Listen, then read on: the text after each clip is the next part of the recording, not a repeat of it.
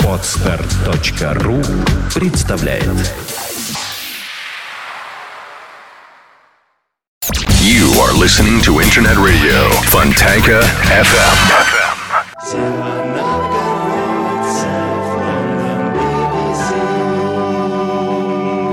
Добро пожаловать на наши рок-посевы.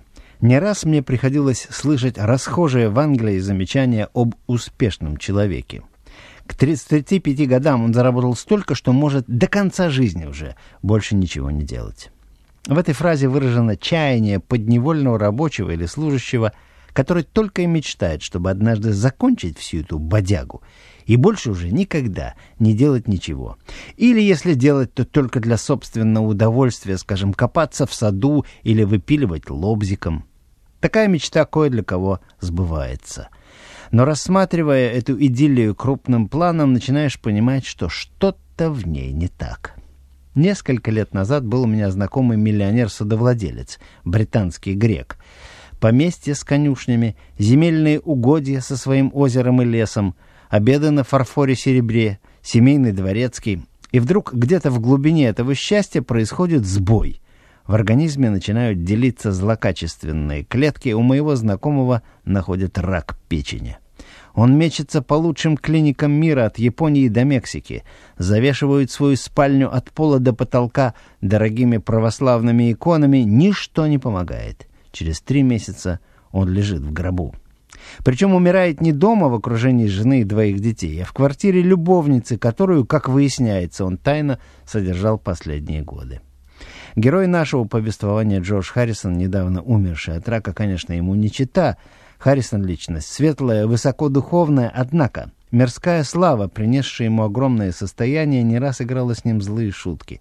Вспомним, что 2 года назад его чуть не зарезали в собственном доме, и даже идиллическое копание в своем саду странным образом долголетия ему не дало. Сегодня мы с вами скорбим, потому что с уходом Харрисона ушел и кусок нашей с вами общей жизни. Жизни, в которой все время чего-то не хватает. Это вынуждает нас вставать, идти, молотить. Время идет, и понимаешь, что мечта о копании в саду и выпиливании лобзиком может так никогда и не осуществиться. Например, мой бибисейский коллега, всем вам известный заядлый курильщик сигар, в свои 77 вынужден почти ежедневно ходить на работу. Зарабатывать-то надо. И жизнь получается, как на советском плакате. Мир, труд, май.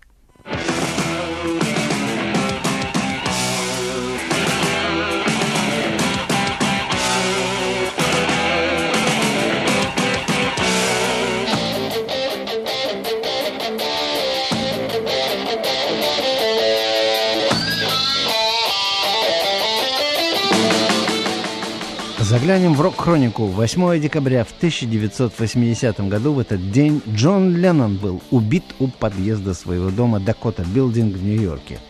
8 декабря в 1943 году в штате Флорида родился Джим Моррисон, поэт и вокалист из The Doors. 11 декабря в 1954 году родился Андрей Макаревич, кстати, недавно побывавший с концертом в Лондоне. Мы его сердечно поздравляем с некруглой для него еще датой. 11 декабря 1993 года умер Фрэнк Заппа, родившийся, кстати, за год до Макаревича в 1953 году. 13 декабря в 1949 в Детройте в Америке родился Тед Ньюджент, гитарист, вокалист и любитель стрельбы из лука. 14 декабря 30 лет назад в отставку уходил генсек Организации Объединенных Наций УТАН.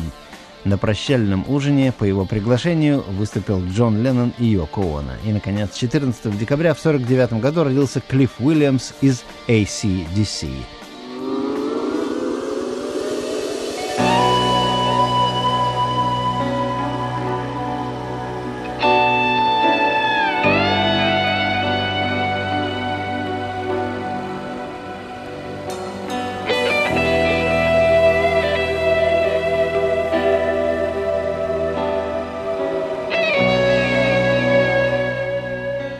Из последних новостей. Вокалист «Металлики» Джеймс Хэтфилд вернулся к трудовой жизни из лечебного профилактория.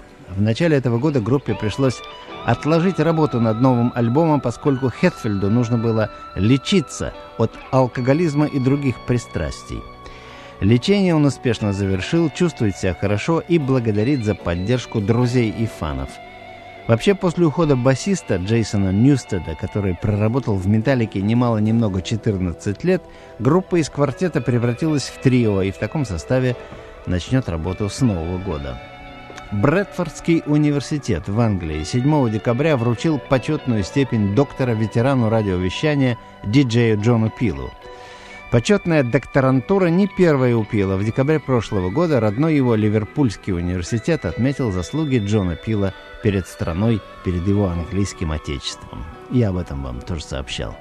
На прошлой неделе Ливерпуль прощался со своим знаменитым сыном Джорджем Харрисоном. Около городской ратуши ливерпульского Saint George's Hall состоялась гражданская панихида.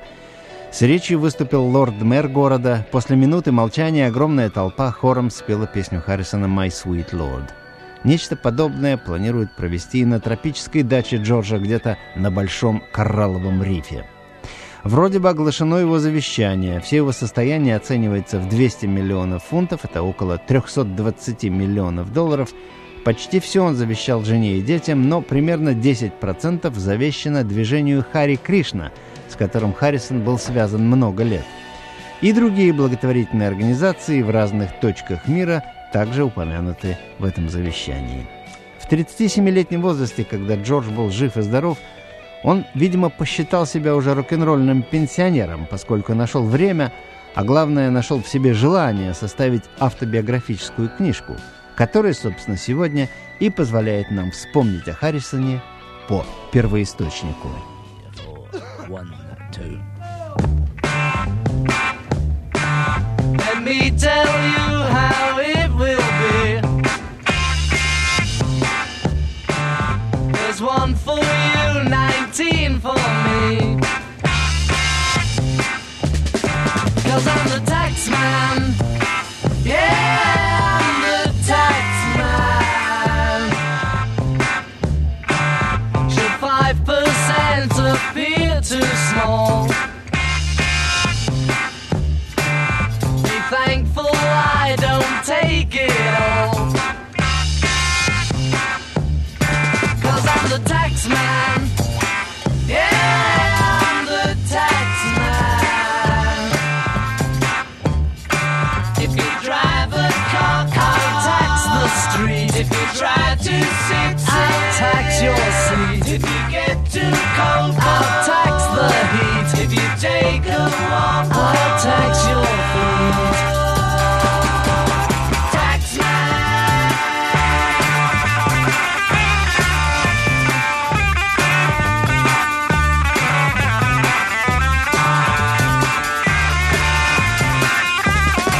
'Cause I'm the tax man.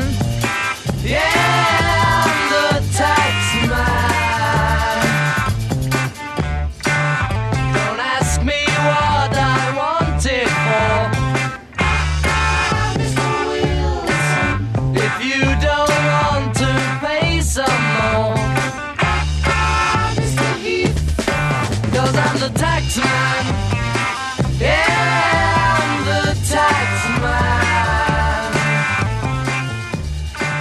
Песня «Taxman», посвященная сборщику налогов и вообще, конечно, налогам.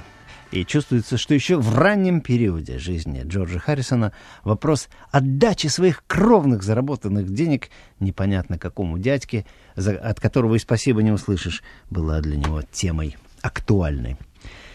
В своей книжке Харрисон описывает период, когда после первого крупного успеха менеджер Брайан Эпштейн привез ребят в Лондон. Он пишет: «После переезда в Лондон события развивались быстро. Сначала мы жили в разных гостиницах, а потом я и Ринго сняли квартиру в центре, в районе Мейфэр. Потом мы переезжали с квартиры на квартиру, поскольку владельцы всегда были недовольны тем, что нас постоянно осаждали поклонники. Во-первых, от них не было прохода, во-вторых, оставались кучи мусора. В квартиру было ни войти, ни выйти. К этому времени я познакомился с Патти. Она жила со мной в последней квартире. Через некоторое время мы переехали в городок Эшер. Из Лондона надо было выбираться. Новизна знаменитостей порядком уже поистерлась». Конец цитаты. Дерек Тейлор, знаете, администратор Битлз, отмечает здесь, что выбор пал на Эшер по вполне простой причине. Делопроизводитель Битлз, бухгалтер, жил неподалеку. Он и нашел дом для Харрисона. Харрисон вспоминает, мне предложили посмотреть несколько домов. Я увидел первый и подумал, а подойдет. Вскоре Джон и Ринго поселились неподалеку в местечке Saint George's Hall. Благодаря им Saint George's Hall стал сегодня таким популярным. Пати и я женились и жили в Эшере до 1969 года. Конец еще одной цитаты. В 1969 году Джордж и Пати переехали в старинное поместье готической архитектуры с пляжащим парком в графстве Оксфордшир. Построено оно было в свое время сэром Фрэнком Криспом, аристократом викторианского периода. Несмотря на то, что Крисп жил по крайней мере лет 100 до Харрисона, Харрисон вспоминает и говорил о нем как о живом человеке. «Сэр Франк, — говорил он, — помог мне в понимании вещей. Все, что я чувствовал подспудно после переезда, укрепилось и обострилось во мне». Дело в том, что в поместье повсюду, в стенах здания, на камнях парка и так далее, были написаны, вырезаны или высечены изречения сэра Франка. Одно из них, которое немедленно покорило Джорджа Харрисона, была надпись «По газону ходить». На одной из стен было выведено каллиграфически «Не наставляй на друга микроскоп и не гляди на слабости его подробно, прощай их, ведь жизнь — это долгая загадка. Читай ее, читай. Ответ в самом конце». По-видимому, идея личного пространства для Джорджа Харрисона всегда была важной, потому что к ней он возвращается снова и снова. Он пишет, «Жизнь наша была отражена в ранних фильмах «Hard Days Night» — «Ночь после трудного дня» и «Help, помогите». На экране все выглядело весело и интересно, но относительно настоящей жизни сомнений не было. Битлз были обречены. Нет ничего важнее собственного пространства. Именно поэтому мы и были обречены. У нас его не было. Это как обезьяны в зоопарке. Они умирают. Знаете, каждому надо дать возможность побыть наедине с собой. Помню гастроли в Чикаго. Незадолго до нашего приезда в районах Черного гетто были беспорядки. И вот когда мы проезжали через город, то полицейские нервничали, но старались этого не показывать. Щеголевато ехали на своих мотоциклах, не держась за руль, а руками регулировали транспорт. Они ездили на огромных Харли Дэвидсонах, держали во рту свистки, свистели в них оглушительно, в черных очках они мчались по улицам, подняв руки вверх, останавливали транспорт, тормозили, мотоциклы заносило, они падали. Просто сумасшедшие.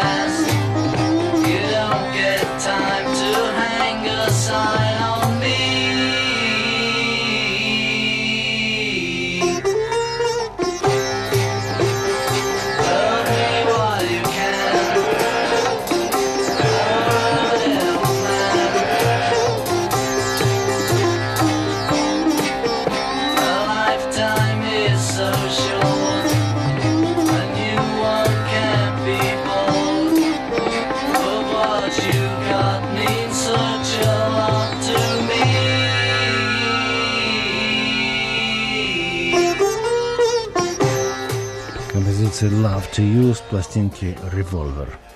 Во время поездки в Техас, пишет Харрисон, мы приехали в Хьюстон, и наш представитель встретился с полицией и дал им список мер, которые надо было принять.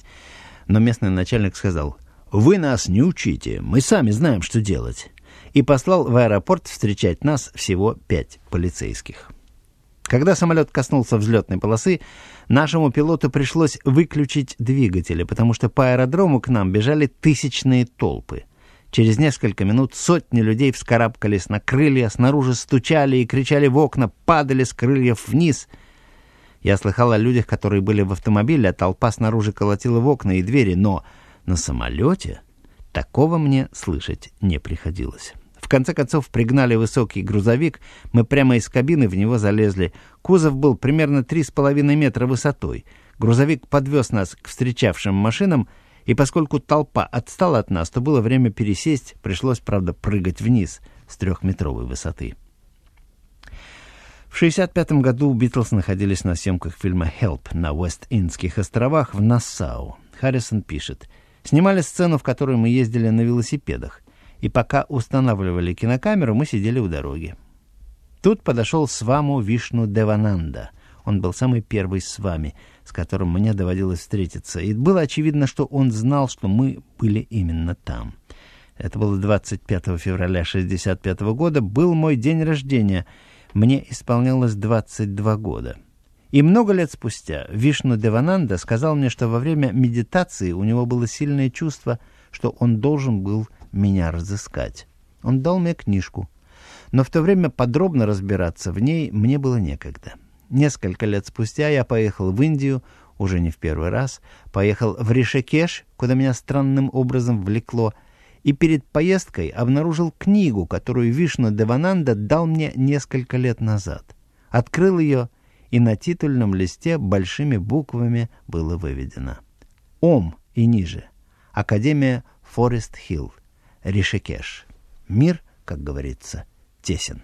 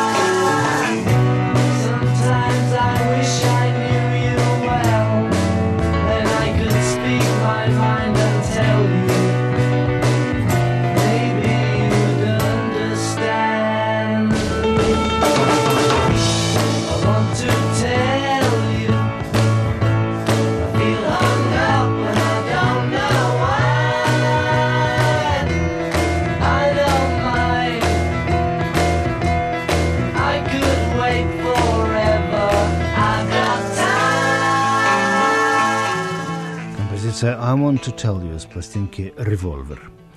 Увлечение Харрисона Индией, музыкой, ее культурой, религией и даже индийской кухней широко известно. Но Дерек Тейлор в книжке отмечает, что первое путешествие в Индию, с которого началось все это увлечение, произошло в 1966 году во время мирового турне. Истерия, существовавшая вокруг Битлз, бешеная слава, которой они пользовались, невольно превращала их в узников. Они постоянно находились под охраной, не могли свободно передвигаться. Вот это физическое и духовное замкнутое пространство и послужило для Харрисона побудительной причиной, внутренним толчком в поисках личной свободы и простора. Как часто бывает, прозрение это наступило после одного из самых тревожных и даже самых устрашающих эпизодов на гастролях «Битлз». Харрисон пишет: «Манила. Самое мрачное время.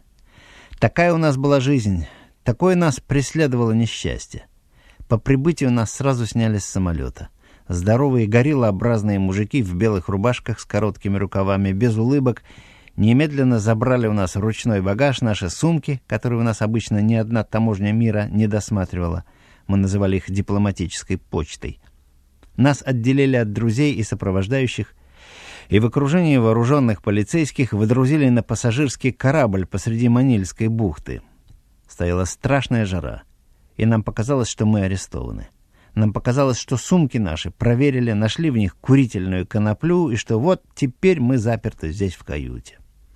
Через 2,5 часа появился Брайан Эпштейн, немедленно потребовал нас выпустить. Нас перевели в гостиницу. Число вооруженных вокруг нас увеличилось. Атмосфера в Маниле напоминала какой-то американский боевик. Машины, оружие. Американской цивилизованности, однако, здесь не было. Мы приехали на концерт, и тут сразу стало ясно, что-то неладно. Предполагалось, что число зрителей будет 70 тысяч. Однако организатор концерта поставил сцену на поле в 50 гектаров и, казалось, пригласил население всего земного шара.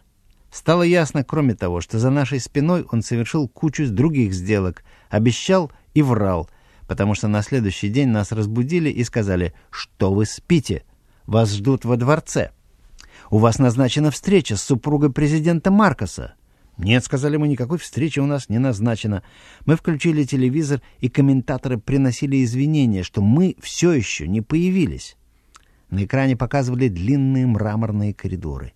Сотни празднично одетых людей, ждавших кого-то, и телекомментатор непрерывно повторял: «Мы ждем знаменитую четверку, но пока они еще не появились». Переодеваться и ехать во дворец было уже поздно. Так что мы сидели и смотрели по телевизору свое непоявление. До тех пор, пока мы, наконец, совершенно не появились. И госпожа Маркос прекратила ожидание. В газетах, по радио, телевидению передавали новость: «Битлз пренебрегли президентской семьей». Сообщали об этом с неприкрытой ненавистью. В аэропорт нас отказывались везти. Ни одна машина, ни одно такси не хотели нас брать. Каким-то образом мы раздобыли транспорт. Приехали в аэропорт. Нас окружала плотная толпа. Подростки визжали, хватали нас за одежду, а взрослые и местное хулиганье пытались все ударить нас рукой или ногой. Кидались кирпичами. В аэропорту надо было подниматься вверх по лестнице, и нам пришлось самим тащить инструменты, усилители, чемоданы, стоять в очереди. Чиновники не хотели нас регистрировать, со злорадством наблюдая, как толпа вот-вот расправится с нами. Затем появились гориллообразные мужики, принялись толкать и бить наших людей. В конце концов мы взошли на борт самолета, но он не взлетал, и после долгого ожидания по радио объявили: «Господину Эпштейну и господину Эвансу сойти с самолета». Наших двух администраторов продержали долго. У Брайана забрали почти все деньги, которые мы заработали в Маниле, и только тогда дали разрешение на полет. Конец цитаты. Я думаю, здесь мы рассказ временно прервем. До будущей недели. Хочу попрощаться с вами и напомнить, чтобы не забывали о нашем замечательном веб-сайте www.seva.ru. А пока всего самого лучшего. Счастливо вам, ребята.